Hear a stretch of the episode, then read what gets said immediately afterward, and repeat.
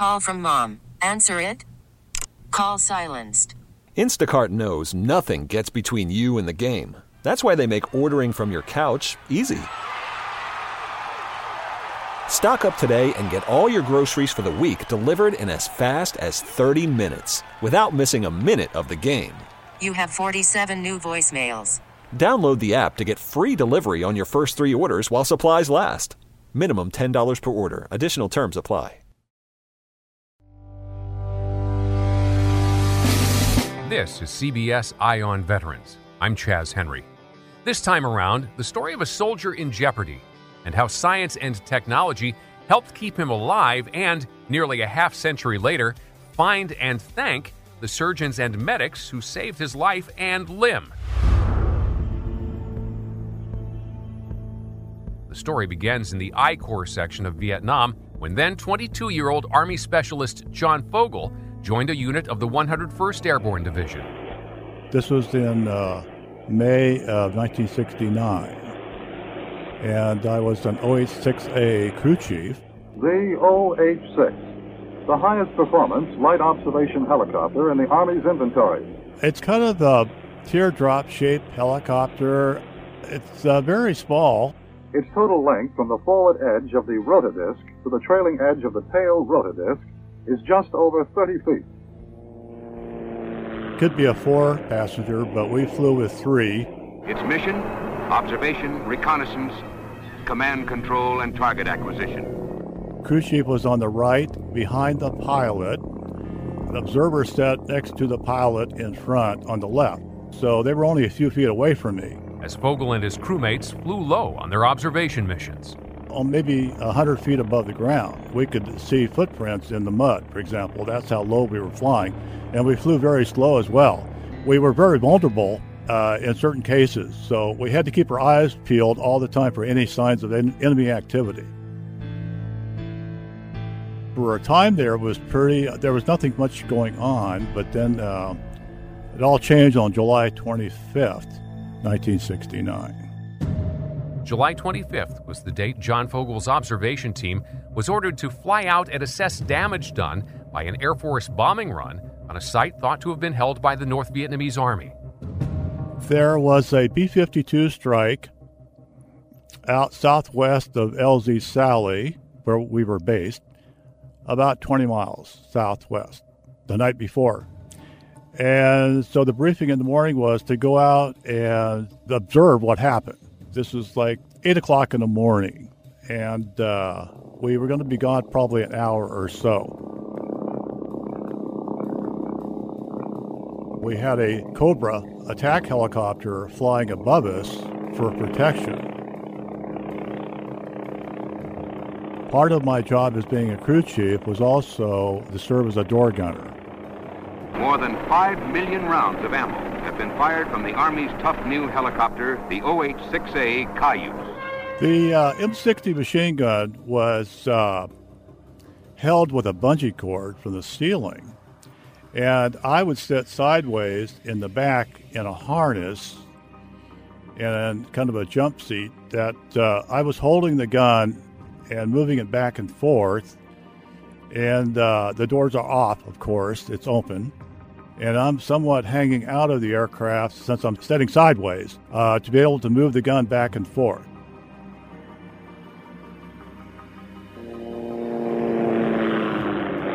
We got briefed on the B 52 strike, so we flew out there to take a look. Very mountainous uh, terrain. The pilot was uh, First Lieutenant Alan Fazila, and the observer was Staff Sergeant Charles Patton. And I'd flown with them a, number of times before. We took off and we flew out there with a Cobra, attack Cobra, flying overhead, piloted by Captain uh, Frank Zama.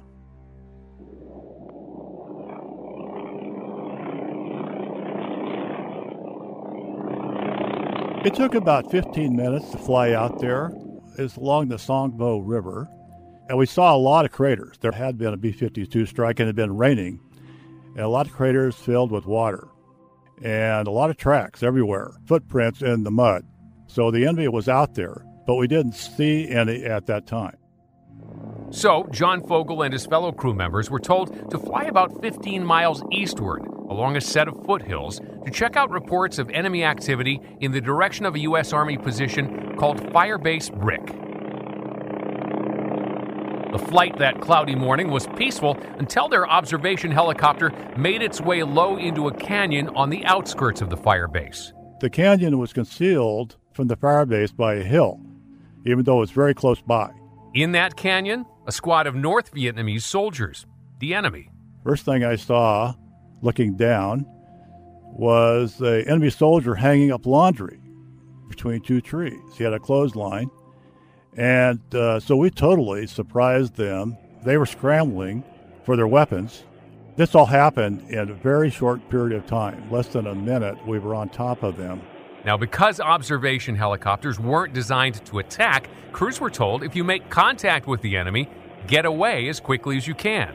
For about 30 seconds that we were there, it's like we were trying to uh, get out of the area but it all happened so quickly. We were both shooting.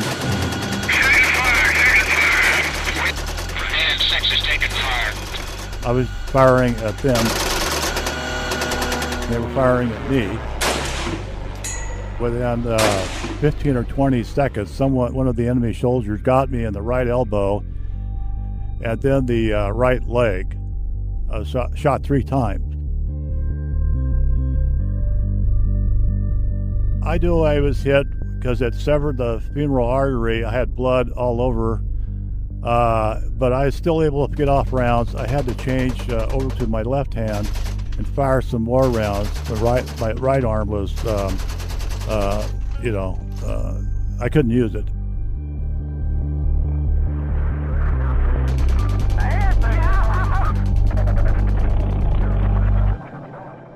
A bullet came up and shattered the uh, ceramic plate I was sitting on.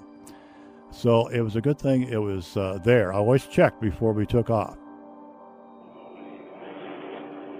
Now, typically in this sort of situation, the attack helicopter flying above John and the others would have begun attacking the enemy soldier's position. That plan changed, though, when the pilot of the helicopter John was in, with lots of bullet holes in the aircraft and an AK 47 round lodged in his boot, turned around to see John, his crew chief, covered in blood.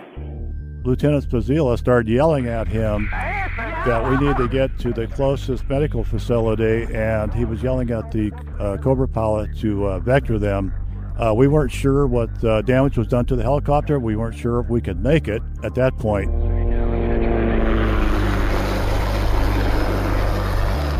It seemed like forever, but it was only 10 minutes.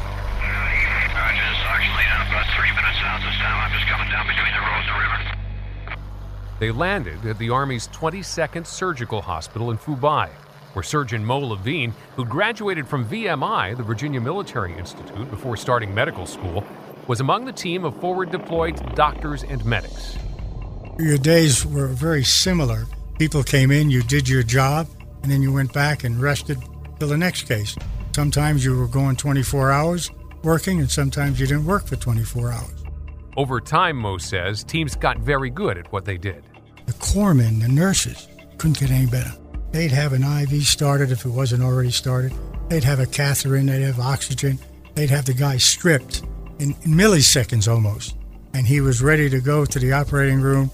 For us, we would go to the operating room, everything would be laid out. I remember getting on the gurney, and they were all there, you know, helping me.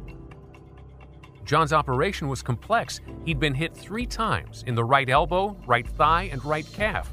The rifle round that ripped open his thigh had severed his femoral artery. He'd lost a lot of blood before pulling the bungee cord off his machine gun and wrapping it tight around his leg. In John's mind, question one was, of course, will I live? Question two, though, if I do, will I lose this leg? It would come down to how well surgeons could reconnect blood vessels. Again, Mo Levine. I myself, as an orthopedic surgeon, did not deal with the vessels themselves. We had a number of general surgeons and one fellow by the name of Mel Wellborn who was superb and he could do with these vessels what had to be done, and as well as a number of our other general surgeons. Those are the ones that got the vessels together. We debrided the wounds, stabilized the fracture, put them in big body casts. I made it through the operation, you know, the best I could, as they saved my life. And now my, I wasn't sure about uh, my right leg, whether they were going to be able to save it. We would do what we had to do and pack them back up, back on the ward, and then evac them to the next level hospital. Before leaving Phu Bai, John told the doctors there he'd keep in touch, letting them know how he was doing. His healing journey was long, though. It required more surgeries at military hospitals in Japan than Colorado. The repairs to his blood vessels succeeded, and while John ended up being medically retired from the Army as a sergeant, his leg had been saved.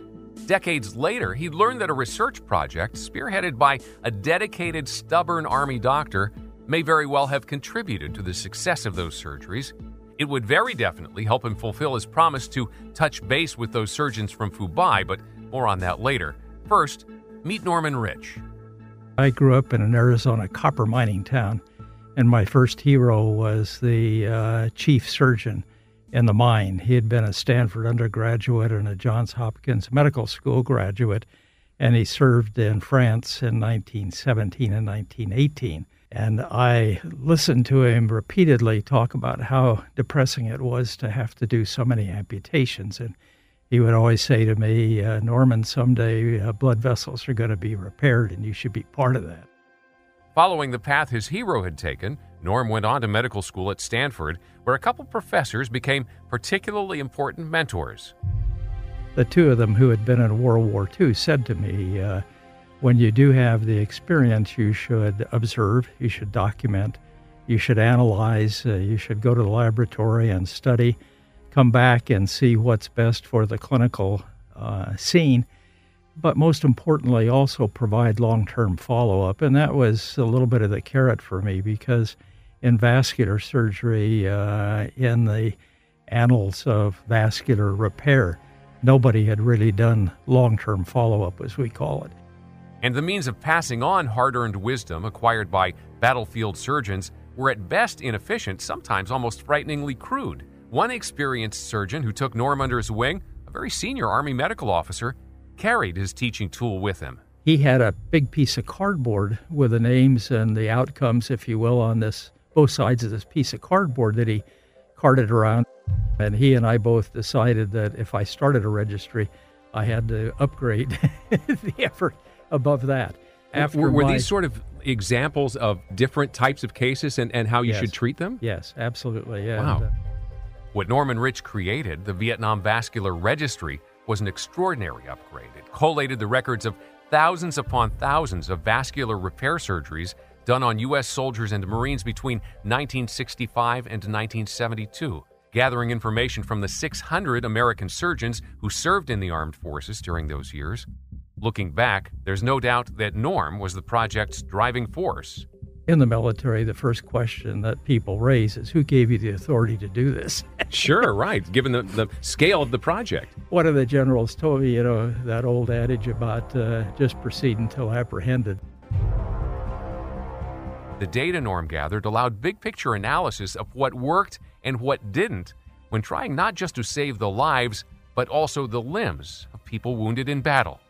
Even in World War II, the vast majority of extremity injuries resulted in ligation or tying off of injured arteries and veins. Sure, with a tourniquet. Yes. Well, they didn't even use tourniquets that often. And part of the problem, in contrast to this century, is tourniquets can cause damage if left on for a period of time. And the evacuation, you know, the evacuation averaged 12 hours in World War I. In World War II, it was probably six hours. And they learned in World War II that if you have a tourniquet on or if you don't have arterial blood flow within six hours, the extremity will likely be lost. So we had all of that, and we were able to add to that and stress that the veins should be repaired in the extremities as well as the arteries because blood goes in a circle. Lessons learned were valuable and put to use, but politics, in the wake of a controversial war, sometimes proved a cloud hanging over Norm as he tried to present his research findings outside military circles. We did suffer for a period of time when very few people in the United States wanted to hear the word Vietnam, so we had some tough years. A more positive experience for Dr. Rich, getting to meet over the years many of the vascular surgery patients whose records he had collected and analyzed. One individual was the uh, lawyer for Sonoma County in California. Another individual became a Hollywood actor and film producer. Uh, another individual uh, became a surgeon, an orthopedic surgeon. So uh, I met and uh, really benefited from the exchange with so many former casualties. And each time I would have the exchange with one of them, I'd always try to write to the former surgeons who had operated on them. And Norm's continued to make those sorts of connections, doing so now at 84 as a professor and researcher at the military's medical school, the Uniformed Services University of the Health Sciences in Bethesda, Maryland. And it's become much easier in just the past couple years thanks to the people in the Defense Department in charge of formal record keeping. Make a long story short, uh, they took all my 114 linear feet of hard copied records and digitized them. Back to John Fogel. My Army reunion last October in um, San Antonio, I attended. And I started wondering if I wonder if those surgeons from the 22nd are still around. I I really need to find them because I told them I would report back to them someday and, and tell them, give them a progress report of how I was doing. And uh, when I was in the hospital, I couldn't use my arm for six months. I couldn't write letters. I lost track, and I never wrote them. And I promised I would. And so I started looking around, and I found out they were going to have a reunion. And that's what started my uh, quest to find these surgeons, but I didn't have any names yet. This is where it turns out that Norm Rich's obsessively detailed record keeping came into play. Online, John read an article about the digitizing of the Vietnam Vascular Registry. The article noted how much easier this made searching through all the accumulated data. So, John reached out to Dr. Rich. He sent me an email and said, I can find your records, and it'll have all the doctors' names on it. And, uh, which he did. It turned out that the doctor who likely made the critical blood vessel repairs had died, but John was fairly quickly able to find that orthopedic surgeon who'd been in the operating room at the 22nd Surgical Hospital. Dr. Monroe uh, Levine was my first surgeon, and he's the one that uh, was operating on me at the 22nd. I met Dr. Uh, Levine in Denver. I couldn't tell you I remembered this case any different from any other case, so to speak. My partner, Dick Bergstrom, he recorded every case he did he kept a log, and he still keeps a log to this day of, of things he does. And so he went back and looked and remembered doing that case. The two of you working together. We took both orthopedics. And I've seen an image of a slide that may have come from his collection. Correct. And, and that he says then shows the two of you operating on John. Yes. Hard for me to say, but he, he's got it. I think uh, he had four other operations that day that I was in there, the 25th of July in 1969. He's a very humble person, I believe, and uh, he's amazing. Both John and Mo say they're in awe of the work Norm Rich did to save soldiers' arms and legs. John is a patient, Mo is a combat surgeon. Blood vessels obviously are critical for the extremity to survive. And so when a person has a gunshot wound to the extremity, hopefully it misses the vessel but obviously that's not always the case. And Dr. Rich, who was a vascular surgeon at Walter Reed, was seeing a lot of these coming from Vietnam, and in his innate ability, decided to study them and follow them. And that made a big difference in how the management took place over time. That was an amazing thing to do in a time when there's a lot of chaos going on with casualties. There was a government that was denying a war going on. There was all this, and he, in the middle of all that, was able to set up this registry so that now we could study these patients, see what we could do better in the acute situation and long term. He saw through it and he stuck with it. John Fogel's grateful a second time for how the Vietnam Vascular Registry has allowed him to continue to find the doctors who saved his life and limb and say thanks. And I hope some other people can use this as well that may be looking for their surgeons. It's available. It, you know, you just have to ask. And Dr. Rich says he's happy to get emails from Vietnam vets looking to make that contact. His email is norman.rich at usuhs.edu. One more time, norman.rich at usuhs.edu. We've posted it on connectingvets.com. If you go to the site, search Vietnam Vascular Registry. I'm so thankful that uh, you know I, am a healthy person, pretty much healthy uh, because of their uh, uh, dedication, you know, saving lives and saving limbs, and um, can't thank them enough. I want to thank John Fogel and doctors Mo Levine and Norm Rich for sharing their stories, and Sarah Marshall of the Uniformed Services University of the Health Sciences for drawing our attention to the Vietnam Vascular Registry. Appreciation, too, to Entercom Radio in Denver and KKSM at Palomar College in San Marcos, California, for providing interview studios as we worked on this story. I'm Chaz Henry from ConnectingVets.com. This is CBS Eye on Veterans.